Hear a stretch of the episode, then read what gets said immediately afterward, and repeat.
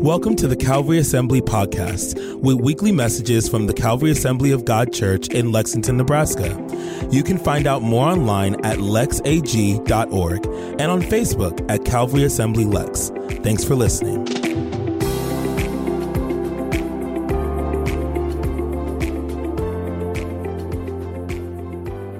We are doing a series called Things Jesus Never Said. How many know Jesus gets misquoted a lot? And people also get uh, Ben Franklin mixed up with uh, Jesus sometimes. And, you know, and then there are also a lot of things people just say that Jesus never actually said. So we've been going through a series called Things Jesus Didn't Say and talking about things that he never told us. Well, today we're going to look up in Matt, or uh, John chapter sixteen, if you want to turn there in your Bibles. If you have the YouVersion Bible app, if you hit the events tab in the more section, it'll be on there. But how many of you know Jesus never said you're never going to have a bad day? Right? Sometimes when we, we tell people about Jesus, we say, you know, if you just follow Jesus, all your wildest dreams will come true. You know, if you follow Jesus, the squirrels will never, you know, throw things on your car, and the birds won't poop on your vehicle, and, you know, uh, that doesn't happen, because Jesus said in this world we're going to have what? Troubles, right? And so a couple of things Jesus never said. He said, if you come to Jesus, you're always going to get the best parking spot. He never said that. He never said your new car's never going to get door dinged, unfortunately. He never said, if you lose your life for my sake, you're always going to look great in your swimsuit. You know, Jesus never said that, right? Some people think he did. He never said you'll never get a pimple before a date or prom. He never said that, right? That stuff happens, right? He didn't say that your Wi-Fi is never going to go out when you're watching a football game. Like, you know, just never, never said those kind of things. But sometimes we, we seem to get this idea that when we follow Jesus, everything is just going to go smoothly. Now, how many of you know following Jesus is way better than the alternative, right? How many of you know when we follow Jesus, we're still going to have troubles, but what is the big difference? He's with us through the difficulties. And here's the great thing, guys. Jesus really doesn't waste trouble. Troubles make us, what? Stronger. So if you have your Bibles in John chapter sixteen, we're going to look at a couple things Jesus did say. John chapter sixteen, starting in verse twenty. He says this. He's talking to his disciples. And he says, I tell you the truth, you're going to weep and mourn over what's going to happen to me when he goes to the cross. But the world will rejoice. You will grieve, but your grief will suddenly turn to wonderful joy. It will be like a woman suffering the pains of labor. When her child is born, her anguish gives way to joy because she's brought a new baby into the world. All the moms said, yep. The men just say, I have no clue. Um, but you will have sorrow now, but I'll see you again. Then you'll rejoice, and no one can rob you of that joy. At that time, you won't need to ask me for anything. I tell you the truth. You will ask the Father directly, and he will grant you your request because you use my name. You haven't done this before. Ask, using my name, and you'll receive, and you will have abundant joy. And then if you skip down to verse thirty-one, Jesus said, do you finally believe, but the time is coming, indeed it's here now, when you'll be scattered, each one of you going his own way, leaving me alone. Yet I'm not alone because the Father is with me. Now listen to this. So he's telling the disciples, he's going to go to the cross. And remember, he's going to say, you're all going to scatter. And then Peter's, oh, I'll never leave you. And then he does, right? All the disciples scatter. But listen to what he says in verse thirty-three. I've told you all this so you may have what? Peace. Everybody say that word. Peace. You may have peace in me. Here on earth, you'll have many trials and sorrows. But take heart because I have overcome the world.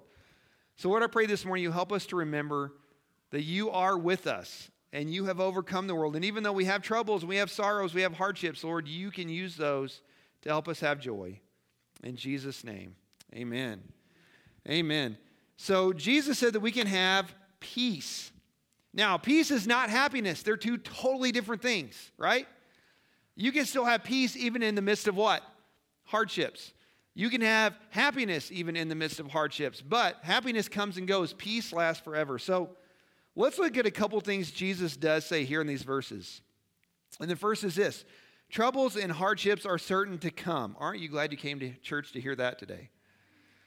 How many of you have ever had a trouble in your life? Right? How many of you have had a trouble since you've been a Jesus follower? How many of you had a trouble this morning? We have a printer decided not to work to check kids in today. It worked last week and decided not to this week, right? It happens. And here's the thing, guys. Jesus experienced troubles on earth. Jesus experienced all the different things we do. Jesus, ex- he experienced betrayal. Did you know Jesus, one of Jesus' very best friends, turned him over to be killed? One of his closest friends. Did you know that Jesus was persecuted? He was deserted. He said, "You're all going to leave me," and they did, right? He was hungry. He was thirsty. He was misunderstood. He was misquoted. Jesus suffered all those same things we do. Jesus had people irritate him. I'm sure he had people cut him off in traffic, right? When he's walking, they just cut right in front of him. You know, all those things that we experience, he experienced. And since Jesus experienced it, what? We will too, right? We're going to experience those things. But Jesus told us we can expect to have troubles here on earth. We live in a sinful world. This world we live in was designed to be perfect, but sin came in, and what happened? Right? It went out. So because we live in a fallen world, we can experience trouble because that is part of the human experience. But here's the thing, guys. Please hear me this morning. If you're experiencing trouble, it does not necessarily mean that you've sinned or you've done something wrong. It doesn't necessarily mean you're being punished. Sometimes troubles come because we live in a fallen world. Now, I heard Don say this this morning. Sometimes we sow a lot of wild oats, right? Before we become Christians, we, we spend years doing bad things, and guess what? We still suffer consequences sometimes. Sometimes I sit and I look and I think, man, those nachos would taste so much better with the spicy salsa on top, you know? And then later I pay for it, right? Oh, I have a stomach ache. I must have done something wrong. God is punishing me. No, I just made a really bad choice, right? And so we have to understand that things happen because we live in a fallen world, but trouble doesn't necessarily mean we've done something wrong. It doesn't necessarily mean God is punishing you or God has forgotten you. And here's the thing. Trouble doesn't usually travel on its own. Trouble brings friends with it, right? Things always happen in groups. You ever notice that? Oh, my car broke down. Oh, my dishwasher broke. Hey, that's great, right? Oh, yeah, I, I did this, and then this coming. It brings other trouble. It also brings frustration, anxiety, stress. All those things come, and we can expect those things because we live in a fallen world. But here is the good news. Jesus tells us that we can expect to have troubles on earth, but he also tells us that we can have peace because Jesus never prayed we'd be removed from the earth. Did you know Jesus never prayed for the Father to remove us from trouble? Jesus never said, well, I hope in this life you'll never have trouble.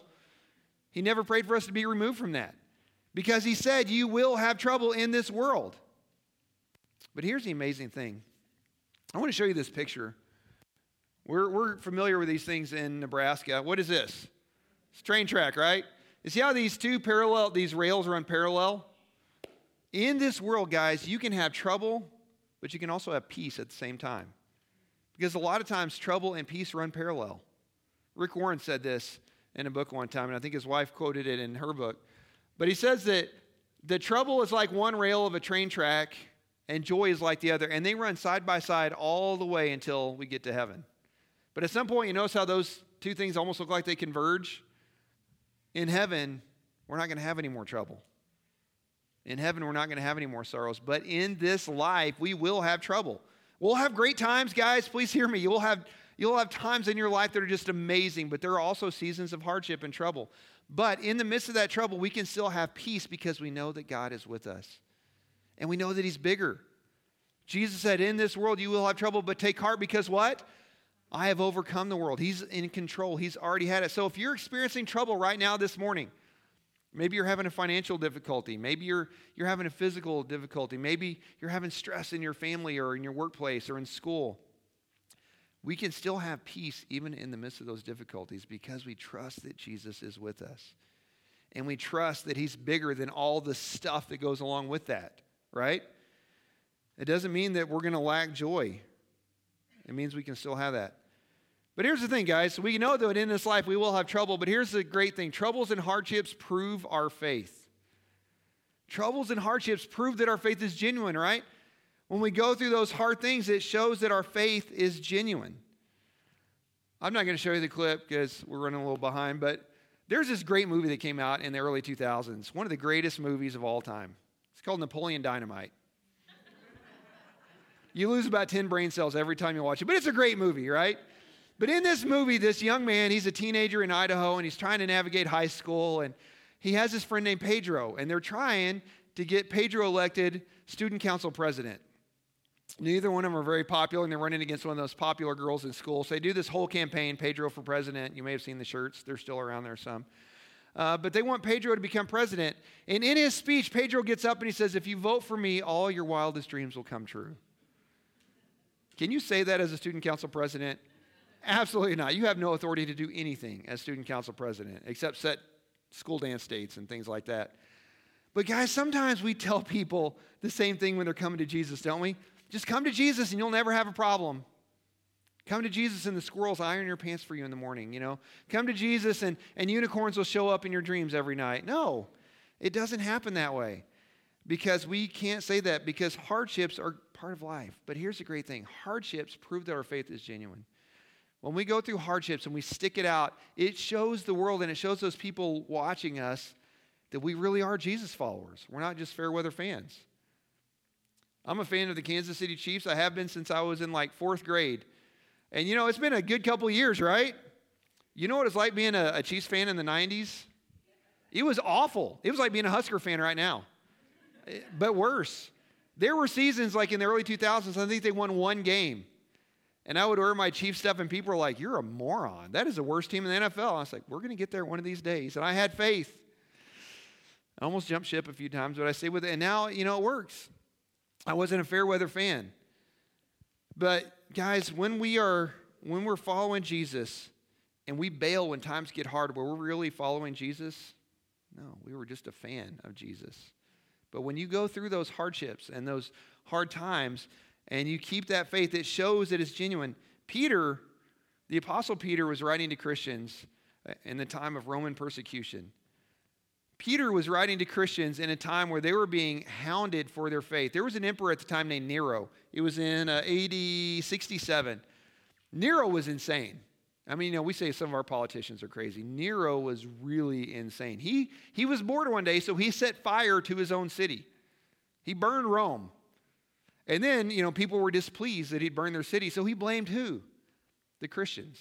He said it was the Christians' fault. So they rounded up Christians and they were killing them for their faith. And they were just, you know, beheading them or, or hanging them. He was doing things like sewing animal skins on them and having dogs attack them for fun. He would sew an animal skin to them and let them out and have the dogs chase them. And then they would watch while the dogs ate them alive. He would dip their, their shirts in wax, tie them to a tree, and light them on fire as torches in his garden. And in this time, Peter said this in First Peter chapter one, verses six and seven. Be truly glad. There's wonderful joy ahead, even though you must endure many trials for a little while. These trials will show that your faith is what? Genuine. It is being tested as fire tests and purifies gold, though your faith is far more precious than mere gold. So when your faith remains strong through many trials, it will bring you much praise and glory and honor on the day when Jesus Christ is revealed to the whole world. He was telling this to Christians who were being murdered for their faith. And he said, these trials show that your faith is real. And someday you're going to be rewarded for that.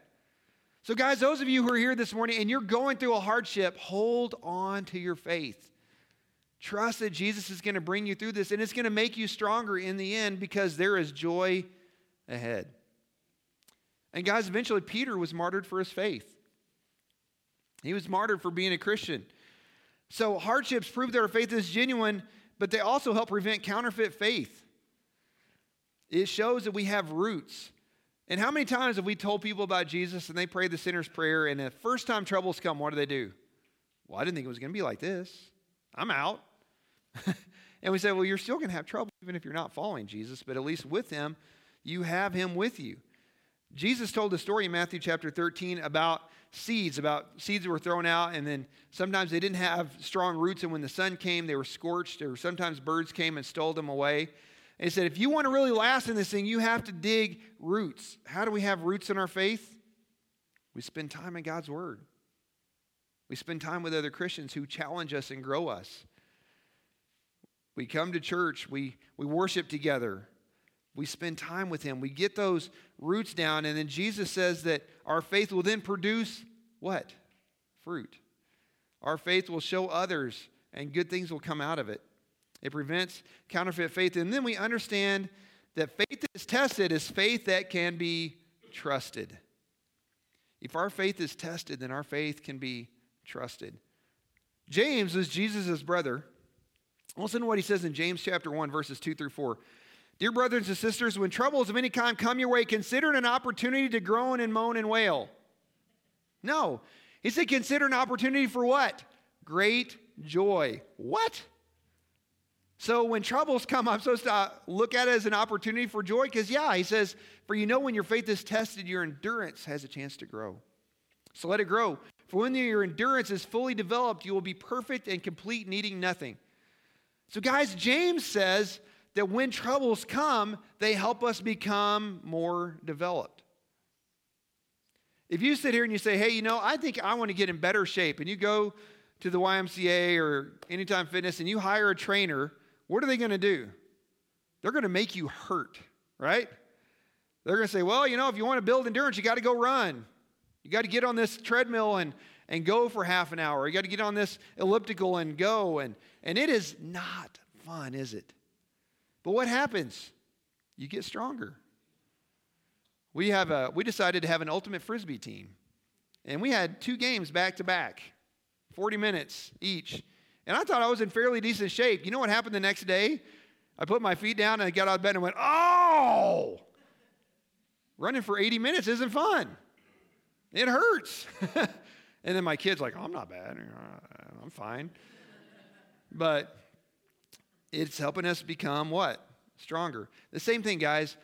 When your car breaks down, or when your kids misbehave, or you're, you have troubles with your spouse, and these troubles come, and we go through those, and we work through those, and we hold on to our faith, we get what?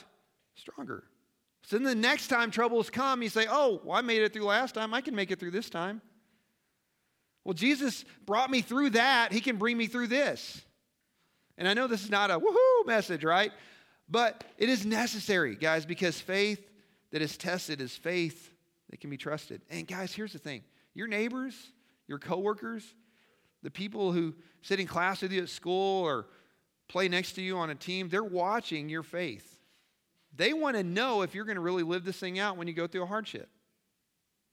They want to see if you're going to bail or you're going to stay. They want to know that this thing is real and that you really believe what you say. And here's the big deal. Here's what I want you to hear today, guys. Troubles and hardships prepare us for our purpose. God can be using those trials and hardships you're going through to get you ready for what's next in life. And we see this all through Scripture. This is not just preacher talk, right? And here's a line I love. Craig Rochelle said this: preparation can sometimes be packaged as pain. Preparation is sometimes packaged as pain. Just like if you go to the Y and you say, hey, Riley, help me get in shape. He's going to say, all right, let me help you out. It's going to hurt, though. The same thing happens with us. There's a man named Joseph in the Old Testament. He was one of the younger of twelve kids. God gave Joseph a dream. And in this dream, Joseph's brothers and sisters and parents were all bowing before him, meaning he was in a position of authority, even though he was one of the, the last in line as far as authority went. And so he said, okay, God gave me this dream. This is going to happen someday. But how many years did it take to get there? Multiple, multiple years, decades. And to get there, he had to first, his brothers, well, they were going to kill him. And then one of them was talked out of it. So they threw him in a well and sold him as a slave. Hey, that's a great way to get there, right? And then from there, he was, I'm trying to think of a nice way to say it. He was falsely accused of molesting his master's wife. And then he was thrown in prison. Well, I'm getting further and further from that dream, right? No, he was actually getting closer. He was being what? Prepared. And then in prison, he was forgotten about. He helped some guys. He, he interpreted a dream for them. They said, oh, we will never forget you. And then they forgot him. And then he was lifted up and elevated eventually as second in command of the entire nation of Egypt. But he was an Israelite. But God used those decades of hardship and those decades of trial to prepare him for what was next. And look at what he said to his brothers as um, his dad was getting ready to pass away. In Genesis chapter fifty, verse twenty, he says, you, brothers, intended to harm me, But God intended it all for good. He brought me to this position so I could save the lives of many people because he helped his nation through a famine. And God brought all these things together for him, but he realized that all those decades of pain were actually decades of what? Preparation. I love it in the Message translation. He says, you intended to harm me, but God intended it all for good. He brought me to this position so I could save the lives of many people. It was a long, winding, difficult road for Joseph to get there, but God used it to prepare him for what was next. And guys, some of you are in the midst of hardships, and you think, well, maybe God forgot me. No, maybe God is just getting you ready for what's next. And I can tell you this from my own life. We've, we've encountered this many times where we've gone through hardships, and we say, okay, God's up to something.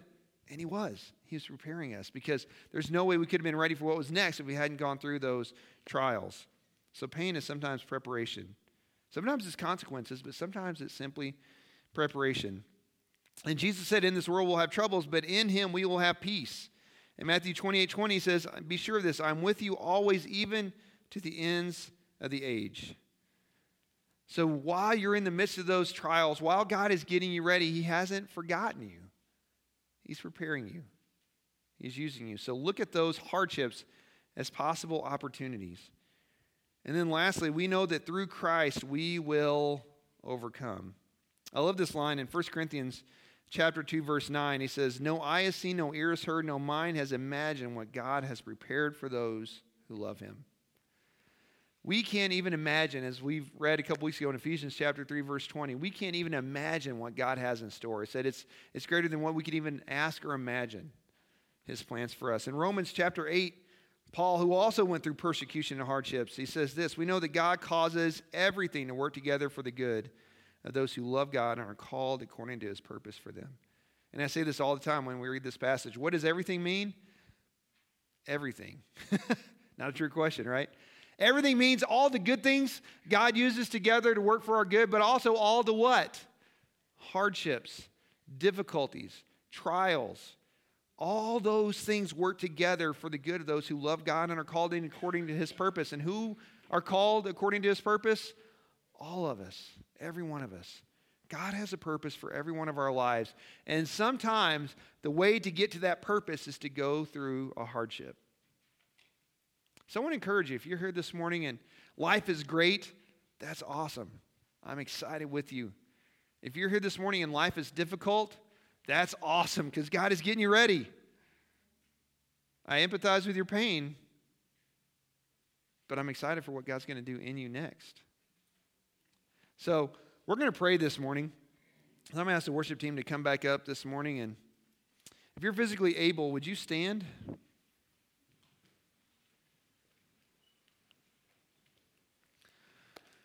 Lord, I'm so thankful this morning that you love each and every one of us, and you've called each and every one of us for what you have for us next. And Lord, I know there are some here watching, some here in this room today that they're in a great season right now. They're, they're excited, they're blessed, and things are going well, but they've been through hard times in the past, and they can remember how you used those rough times to get them where they are today. And Lord, there are some here today watching, some here in person that are in the midst of a trial, and I just pray you would encourage them during this time. But help them to know that, that with you they can overcome. That with you they're not alone in the midst of these trials. And Lord, I do pray that you would bring them through this. But Lord, I also pray that you would use this to prepare them for what is next, for what you have for them and, and how you're growing them. Because James says we can rejoice when hardships come because we know it, it builds our endurance and proves that our faith is genuine.